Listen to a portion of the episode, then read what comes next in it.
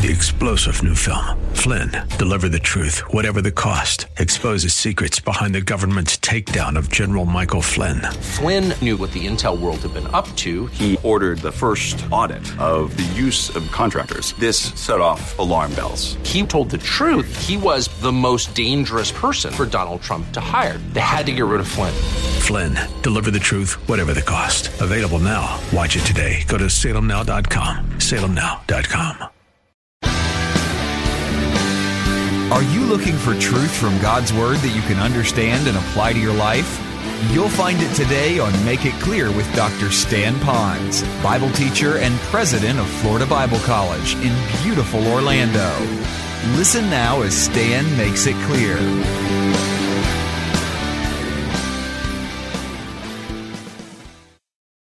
And I made the case last week that there are two different Greek words that are used. One is the word deacon. So in a sense, when you see a policeman pull you over, he's like a deacon and all humanity in, in our country would be in their church, so to speak. The other is the word that we get the word worship from, almost a liturgical thing. So in other words, these people are guiding us, hopefully, in a better way to express our worship to the Lord. And I really find that way. When I know that there's not anarchy going on in our community and that I feel safe and protected and provided for by our government, that means I'm set up with a peaceful heart, ready then where I can worship the Lord more fully. So they facilitate that concept. That's how they serve us in that area. So they're servants of God. Civil government is only temporary. Now that's another whole sermon on the temporary nature of government. You'll notice that if you read scripture, just as a history book, you're going to see there are different kinds of governments, and one government will replace another government. Some governments will begin to morph and to change, etc., based on sin in their life and not following God, etc. But governments will come and go. There's no perfect, never-ending government, except for the kingdom of God. And God will establish his future reign, obviously in the future, when the kingdom of God will totally be lived out here during the millennium. So now what do we do when we understand that uh, government has a purpose? God designed government for us, that these people that enforce government are to be servants of God for us. That's the key part, that they're doing it for the Lord as unto the Lord, and that's only temporary. What should we do? We should appreciate that. We should understand, Lord, you put all of this together as part of your mechanism so that we would live and breathe and be able to go about our business in a safe and secure community. Now again, you see it in other countries that they're not. That's not the fault of God. That's not the fault of government. That is the fault of sinful people in government not living this as unto the one and true God. And that just reminds us again why we're all involved in local and global evangelism. So what are some things that we ought to do here? There's one main thing, and that is that we need to realize that government, their main purpose is to protect and to serve us. I don't care what country, what period of time. That's the ultimate nature given by God to those people. They're to protect us from ourselves, protect us from our enemies. They're to protect us. And the other is they're to serve us. The biggest question now is how do they protect and serve us? Last week we covered three areas and I've given you a lot of scriptures and we went over those, but let's look at those one more time. They do that by protecting our personal and our property rights. And you see that according to the Decalogue, the Ten Commandments, but you can go through the rest of Scripture and the principles. So we have laws that are in place that are biblical laws. Now let me pause for a moment. Some of you might have heard, and it's an accurate statement, it's called the biblical basis of the Constitution. One of the things about our form of government that we have, which is more of a republic, but is based upon our Constitution, is because there's a biblical base for it. Now, I've always believed that, but I decided to bring someone in to do a whole seminar for our church that I pastored many years ago.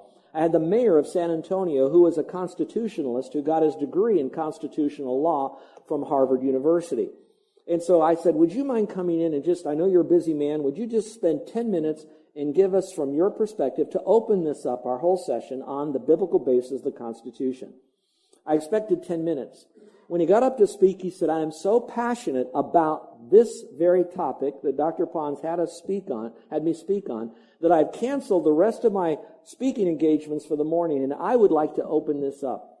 And this man did probably the finest articulation on how we got our Constitution through the minds of those who then came together to frame our Constitution and what, how those men got their mind and where they got their mind from, from the spiritual influence that they got from their spiritual biblical mentors that came over from Europe, that then influenced them, that influenced the ones that influenced them, that finally they came together with such a, an ownership of a constitution that is built upon the fact that men are sinners, but if they're governed by God, this can work. And so now you have the Constitution and all, the outflow from that. Now that I gave you in about three minutes.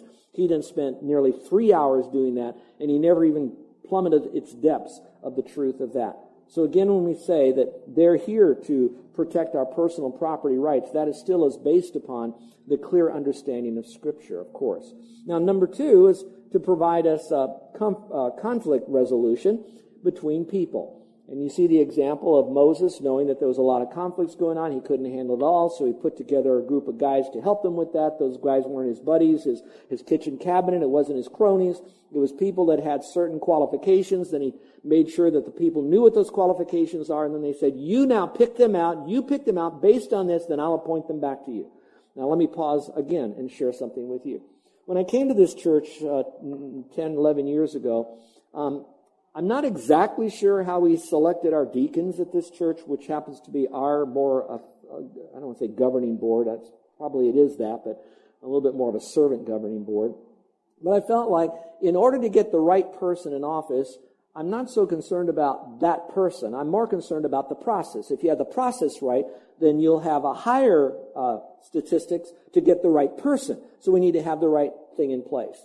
So that's why we are probably one of the more unusual churches that we don't just nominate someone for deacons. What we do is we submit the qualifications. This is what the men need to be like in order for them to be in a place of spiritual servant leadership in our church. Then we give that to you. Then we ask you, knowing that you know the people very well, these are your brothers in Christ. Hopefully you've got a chance to relationally get to know them, and that's why we have so many fellowships, so you can watch them in church and out in the community. And then now from those people, then you would select who they are. So we look for godly men who fit the qualification of a deacon, at the same time been in the church long enough so they know a little bit about our church culture here so they can give sound wisdom based on knowledge. And so now you put those guys out there. Now once those names are there, that's not even a nomination. All that is a suggestion.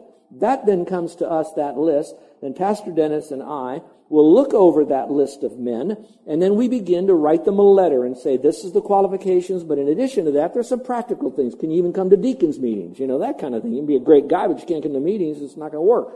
So we put that out. Then we interview the person, get acquainted with them to understand what they can do and what they feel comfortable with, answer questions. We deal with their wife as well, because we know that you might have five deacons, but you really have ten deacons, five come to the meeting. That's a little humor there. Just relax. All right. So we realize that we have that going on, and that's important because we don't want a guy to want it and the, and the wife doesn't for him to have that. So once we have that, then we don't just like, you know, Stan and Dennis's good old boy friends. You know, no, then we submit it to a larger group of the current deacons because they're going to have to live with the new guys and vice versa. Then those guys look over that list, and by the way, let me pause and say they too can make their recommendations, so it's not like they can't until they get this list. So we all have the list together, and then from that list, then we see those that are properly qualified. But we're not done yet. All right? So then what we do is we present it back to you and say, these are the guys that have been vetted from prayer and discussion and talking to them and answering questions. We then give it to you for at least two weeks, sometimes more, so that if you know that we, you see them do something nefarious or uh, what's another word might be, would be contrary to what a, a good deacon would be like, then you could let us know what that would be. So we could go to that person and have a little talk to find out is that true, or is it not, so that when we put them before you, then you'll know it. So two weeks, you can have your opportunity to talk to us, talk to them, etc. But by the time we're actually voting, there's no more discussion. You've had plenty of time. We've done all the work that we could. So now it's a time that we fish or cut bait. And this time we're going to fish. So we put it out before you. Then we request, is there a nomination? Do you nominate? And then we go on to the final, final deal. Now, where did I get all of that? Essentially, I got it from two basic portions of Scripture. One was the Old Testament when Moses said, you select these guys. And then in the New Testament, when they were picking out what we might, might want to refer to as deacons in Acts chapter 6, although I don't think I'm going to die on the hill. I think this may be a model for future deacons. But the idea was who's going to take care of servants? And they said, not anybody. These leaders had to meet certain qualifications. So they put it out. I'm saying all of that to simply say this that we picked out people who then can go back and serve because not one person can do that. And there's accountability, there's evaluation, and there's ownership with it. And that's how it's set up for healthy governments. And God has designed it that way, and I'm using only biblical models to do that. And then the third is to punish lawbreakers. Now, that sounds so harsh when I say punish lawbreakers. You know, I, I, know, we've all probably gotten some kind of a speeding ticket. I hope you've never gotten anything beyond that or another kind of a fine and I hope it was all done out of ignorance rather than knowing you've done it, but that may be the case. I've listed three ways that the government not only has the laws, but now they have to empower people to enforce those laws and eventually even bring further um, disciplinary action. The police, basically, all their job is to protect and serve you, to uh, minimize a, a conflict, minimize um, a dangerous drama situation and then to pull the person away. If they've done something wrong, they incarcerate them momentarily to sort all of this stuff out. And then once they do that, then they take it into the court system. Again, three things. One is to provide a fine of some type, whether it's a speeding ticket or a fine. The other is to go a little bit further than that, and there is an incarceration level. And then finally, if there needs to be capital punishment. And if you want to uh, go further on the whole capital punishment issue, I would just like to say it is better to go back to, to a biblical statement of what God says um, and not let the drama of we might execute the wrong person. That might happen. I can, I, I can certainly accept that. But on the other hand, I, if we begun, begin to allow people to subjugate what's existing biblical law, then where does it really end? Then we become, watch this, a law unto ourselves.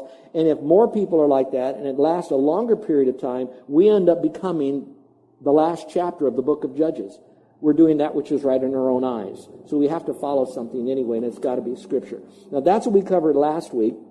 Now I need to get quickly into this so we can finish it this week. I want to talk about the responsibilities. There are six of these, and some of them are real clear responsibilities. Some of them are more of an attitudinal responsibility that we have. And I like to approach it from that perspective because I like us to um, live our Christian life from the inside out, not merely from the outside. Now, sometimes we have to do it. Sometimes we have to do it even if we don't think it's right, because that's part of keeping the game and the ball in play. But it's better to do it from the inside out. So, what's number one? All right. Obviously, to fulfill our responsibilities. But what's number one? We are to remember that we have dual citizenship. I put that first because I wanted Christians to realize that we are different, obviously, from the world in so many ways. But one of those ways is the inner tension that we have, and that's why with Christians, you'll, you'll see those that want to lock themselves to abortuaries. You'll have others that'll want to just uh, maybe vote for someone who believes in pro-life. Uh, or maybe just not even do that, just pray. It, it doesn't matter, but you've got the voices coming at you. So how do we, how do we settle this? How, how do we make it work? The thing you that are Christians now need to realize that we have a dual citizenship. Now, let me stop and take one step back if I can. One step back. I really want to encourage you, moms and dads, to, um, first of all, believe this in your heart. And if, and if you're having struggle with what I'll be teaching in the next 20 minutes or so, on any part, you, you do not understand something, or I didn't make it clear, or you have one of those what about or what if questions, come see me. I don't say that I have all the answers. I do not. But maybe together we'll help each other to really understand God's mind on this. I think I understand enough of it now to be able to help you. I'm saying this for a reason. So you need to own it. The second thing is, I would hope that with your children, there's a lot to teach your children. I get that. And you should teach them about how to be a good mom, a good dad, a good husband, a good wife, a good person. I, I get that too. But how often are you really teaching them what it means to be a good, watch this, Christian citizen? And that's where it really gets different. Because now being a good Christian citizen, now it takes the realization that there are times that we're going to have to say no to government. And it may even involve fines. It may even involve incarceration. Uh, and never involve capital punishment, but it might be the ultimate of sacrifice of persecution of some kind. It may come to that, you know. I look at all of this and I realize that what I'm teaching you now is probably in the safest, most wonderful governmental system on planet Earth, the United States of America. But what was written was written right before the perfect storm of persecution for Christian that the world has ever known. The beginning of Domitian was probably a little, little baby. Nero was a, a little glimmer in his parents' eyes. And all of a sudden they get born, they begin to grow. And then another century later, they are now burning Christians at the stake, and it goes on from century to century to century for whatever a Christian wanted to do to stand up for what was right. And so this was written preparing them as they go through that. And so sometimes when I sit in my office and I look over this, I'm wondering, now stand here, you got just a handful of people.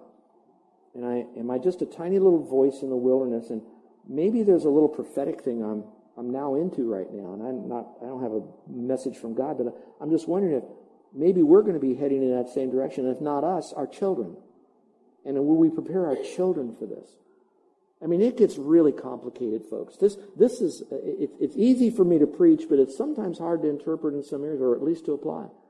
You know, if I was speaking of this in mainland, mainland, mainland, I say mainland America, mainland, mainland, it wouldn't be as difficult. But when I speak these truths into an, an island state that has a, a significant amount of people that are all over the map on the sovereignty movement, where does that fit?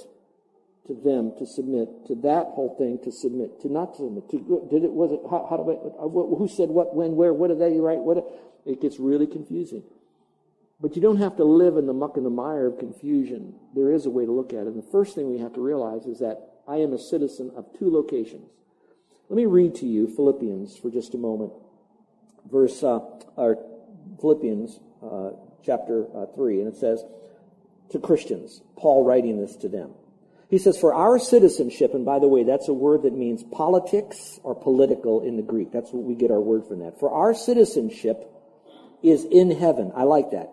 Even though I'm on planet Earth here, it is in heaven. And then it says, from which also we eagerly wait for our Savior, the Lord Jesus Christ. And so let me see if I can use this illustration. Lean into this, if you will, because this is a perfect island illustration. When I go snorkeling at Hanauma Mama Bay, I mean Hanama Bay, when I go snorkeling there and I want to look underwater and I don't want to hold my breath, I have a snorkel. So I am breathing underwater, but I'm breathing from another environment. If I go scuba diving, I'm under the water and I'm much longer under the water, but I'm breathing from another environment, the tanks that are on my back. So I'm a Christian in this environment, but I live based on what I get from my other environment, which is in heaven that God now gives me. It's a spiritual environment that I have. So I have dual citizenship. I can be in two places, essentially. All right? Positionally, I'm already in heaven. Practically, I'm already here. But my primary is in heaven. My temporary is right here. So I need to keep that in mind. Now, in Luke chapter 2, there was a dilemma that was presented to Christ. Same basic thought. All right, what are we supposed to do? Who are we supposed to honor? And he said, Here, give me your coin. And he held up his coin. Remember that denarius? He held it up and he said, Whose image do you see on this? If I held up a dollar bill, I'd say, Whose image would you see on this? And you'd see the president representing our government, so to speak. And he says, To one, you give them that. To the other, you give them that. That means we have, watch this, two allegiances. That's again where it gets a little more difficult because while I want to be allegiant to my government, I can't look to them as my ultimate God. While I look to my government to protect and to provide for me or make things secure for me, ultimately I can't look to them either because they're still fraught with frailty and depravity. So I have to look to God. And that's the, this is so cool.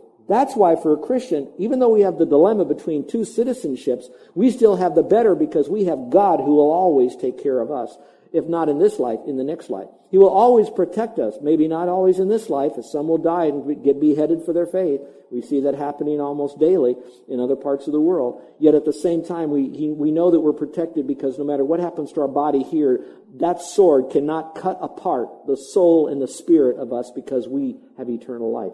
That's what we have that the world doesn't have. And so that again thrusts me out into global evangelism so that other people could understand that we have two of those. So again, what does Caesar get?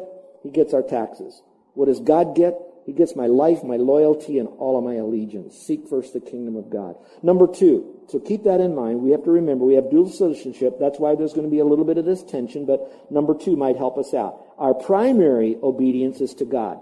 Now, however you write that, circle the word primary. We are to obey both, but there's going to be a time, because you can't serve two masters, that you have to then pick one. If you have two masters, you have what? You have a monster. If you have no head, you have a dead body. So for us, we have God. Our primary obedience is to God. So underline the word primary. And of course, I love the phrase, it's around a lot. We, some military will use this. I serve God and what? Country. I like that because it's right. I do serve God and country. But what comes first? God or country? You answer that, everybody. All right. When you say the Pledge of Allegiance, not going through the whole thing, it says one nation what? Everyone? Under God. It doesn't say one nation equal to God, one nation without God, one nation over God. It says one nation under God. So we are one nation, but we are still under God. Again, that goes to point number one, the tension. But then number two, there is a choice. I am to fully obey my government and its laws until those laws violate God. And by the way, the, the interesting thing is, I see people today that they so afraid of conflict that they will even um, throw God under the bus. Then you have those that um, they're so self-righteous that they want to throw the government under the bus. And so I wish I had another Sunday to teach you this, but there's a whole I live by a set of appeals. If I feel like someone is asking me to do something that I do not think is right, I don't immediately disobey folks. You might think Stan really likes fighting. He's a little Chloe. I, I, I am a little bit, but I don't know. So I have what I call what I do when I am asked to do something that I don't think is right. I might need to teach that to you or send it out in a blog because I think if you own that, it'll help you teach your kids. How do you respond without immediately saying, better obey God than man? And right away you get yourself into trouble when you could have changed the heart of man properly if you did it that way. So back to this over here, and there's a there's two passages of scripture. You don't have time to go through it. Time's going fast, but read Acts chapter four and Acts chapter five. You're going to see these guys are almost responding in the same way. They're asked to do something that they don't think that is right. They make their statement, and what do they do? They say it's better to obey God than man. The next time they say it again, better obey God than man, and you're going to see that as a result of that, it wasn't like, woo, everything is great. They got persecuted. So at times, when you do have to say it's better to obey God than man, there will be, um, here's a word, consequences that we might have to pay. So we have to look, think through that very, very carefully and how we want to handle that. Again, only God deserves our primary allegiance and to keep it in that proper vein. Now, going back to what I said a moment ago about um, making an appeal, those of you that have been in the Bible a long time, go down memory lane. Who in the Bible do you know that was told to do something that this person did not think was right? But instead of saying, I'm going to obey God and not man, he made an appeal. Do you know a Bible character in the Old Testament that made an appeal to his authority figure, and that authority figure allowed him to take on that appeal with the caveat as a test to see if it's really going to work. Who is that, everybody? Daniel. Daniel did that. Yet at another time in the very same book, you're going to see a time when that there was no appealing process available. And so then Daniel had to do what he had to do. And what happened to him? Where was he cast? Into the lion's den. So you see, there are times that you'll make an appeal. Sometimes you're not given an appeal. The beautiful part of America is that we often have an appellate process that we can do. So I don't want you to jump right into disobey uh, um, uh, man and obey God. I want you to know there is an appellate process in many cases, but not in all cases. Well, let me jump to number three now so we can get through these. These are very important. They all kind of hang together. We are to obey the law whenever possible. Now, you may write in obey the law, but I also want you to circle whenever possible. I want to read to you Titus chapter 3, verse 1. All right? It begins by saying, remind them to be subject to rulers, to authorities, to be obedient. Let's stop there for a moment. If you're looking at your own Bible, you might want to just look at the first two words. It says, remind them. What does that mean? Here's what that means, folks, and I hope you'll appreciate this. Paul is now writing to Titus, who is now to plant churches on the Isle of Crete that again is filled with swashbuckling pirates at the time, because it was one of those really rowdy islands where pirates then would go. The gospel permeated the depravity of those men and women that they came to faith in Christ all over the island, but they had no leadership, so he was supposed to establish leadership. Then Paul says to Titus, he says, remind them that these folks do need to respond to authority figures. Now that is so cool because most pirates, you know, there's, there's no honor among thieves, so to speak. So they had a tremendous authority problem. They had a, a tremendous, I'm going to do it my way when I want it, me first itis kind of disease with those people. And now Titus is being told, remind them they need to submit to authority. The other key word is remind, which means that Titus might have been told, um, that Titus had already begun telling them that, but he needed to be reminded, don't forget to keep doing this. Keep on doing it. Now, how does that fit into us? Some of you might say, well, Stan, I already know all of this stuff. Can you get me something else? I'm not being fed at this church. I'll go somewhere else. There are times that God says you need to be reminded, reminded, reminded, reminded. And when I read this, I need to be reminded myself. Now think about that for a moment. How many times that people will slip me money when I speak here and I speak, speak there and it's a, it's a cash or a check and I'm given that. And of course you think, well, you can keep it, can't you? You know, I got to pay taxes on that, folks. You're listening to Make It Clear with the teaching of Dr. Stan Ponz, founder of Make It Clear Ministries and president of Florida Bible College in beautiful Orlando, Florida. Make It Clear is dedicated to taking the Word of God with clarity into every person's world. It is the support of listeners like you who make the ministry of Make It Clear possible. You can provide your tax deductible gift to Make It Clear online by going to makeitclear.org. Or you can mail your gift to Make It Clear, P.O. Box 607901, Orlando, Florida 32860. Thank you for helping us make it clear. If you would like to have Dr. Ponz speak at your church or event, please send us an email at tellmemore at makeitclear.org. Thank you, and remember to make it clear.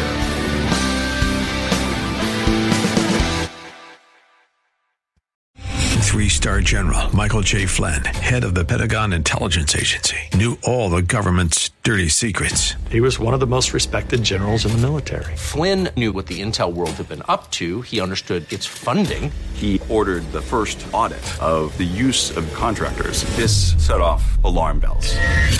The explosive new documentary, Flynn, Deliver the Truth, Whatever the Cost, and covers the facts behind this scandal. Flynn told the truth. He was the most dangerous person for Donald Trump to hire. I find out the worst enemy that I'm going to face in my life is right here in America. They took my assessment and they wanted me to change it. And I was like, I'm not changing it. They had to get rid of Flynn with in depth interviews, archival footage, and never before seen personal records of the man behind the headlines. I just felt like I was drowning. Flynn, deliver the truth, whatever the cost. Available now. Watch it today. Go to salemnow.com. Salemnow.com.